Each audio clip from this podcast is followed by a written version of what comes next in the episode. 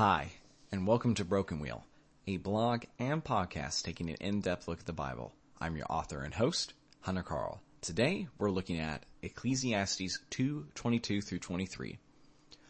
What has a man from all the toil and striving of heart which he toils beneath the sun? For all his days are full of sorrow, and his work is a vexation. Even in the night, his heart does not rest. This also is vanity. What do you get for working? You get to be warm food. How does that not invoke sorrow? How can you go to work and put up with it? How do you ever sleep knowing how it's going to end?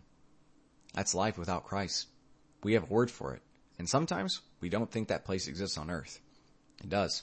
And it's called hell. One thing that's important as Christians to realize is that some traditional beliefs we hold about the Bible aren't in the Bible. You know how Lucifer led the choirs in heaven, the chief musician? That's not in the Bible. That's from John Milton's Paradise Lost. Also that name Lucifer? Yeah. That doesn't appear in the Bible either. Okay, Hunter. I'm reading the King James right now, and I clearly see Lucifer in Isaiah 14:12.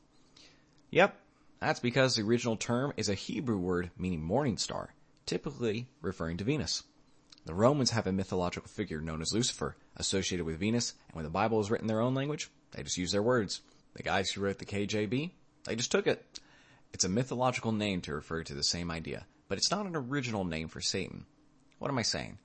The Jews were referring to the glory of the morning star, i.e. Venus, being brought low in that verse as a metaphor. The Romans saw it either literally or figuratively as this character from their own mythology.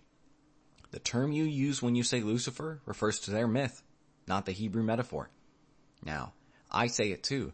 Perhaps there's even more connection between the myth and Satan than we know. Have you heard that hell is separation from God? Well, it is. And it's worse than that. Hell is eternal separation from God. If you want to dive into this more, go read 2 Thessalonians 1, 5 through 12. It puts everything in a stark light. In our finite lives on earth, we can experience this state.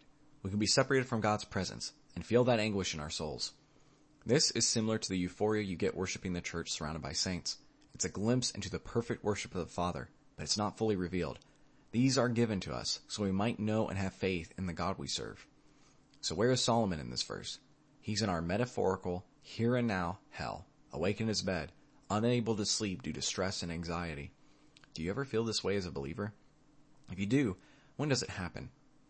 Is it not when you deny yourselves the fruit of the Spirit, when you tell yourself lies about those around you? There is no quicker way to hell on earth than to believe in lies, especially those concerning eternity. If you liked what you heard today, visit brokenwheel.substack.com and sign up to get this podcast and blog posts sent to your email. The podcast is also available on iTunes and Spotify. Please rate and review us there. If you want more of my writing, visit the About page on my website to read short stories I've recently published in journals such as the Blue Mountain Review. Thanks and have a great rest of your day.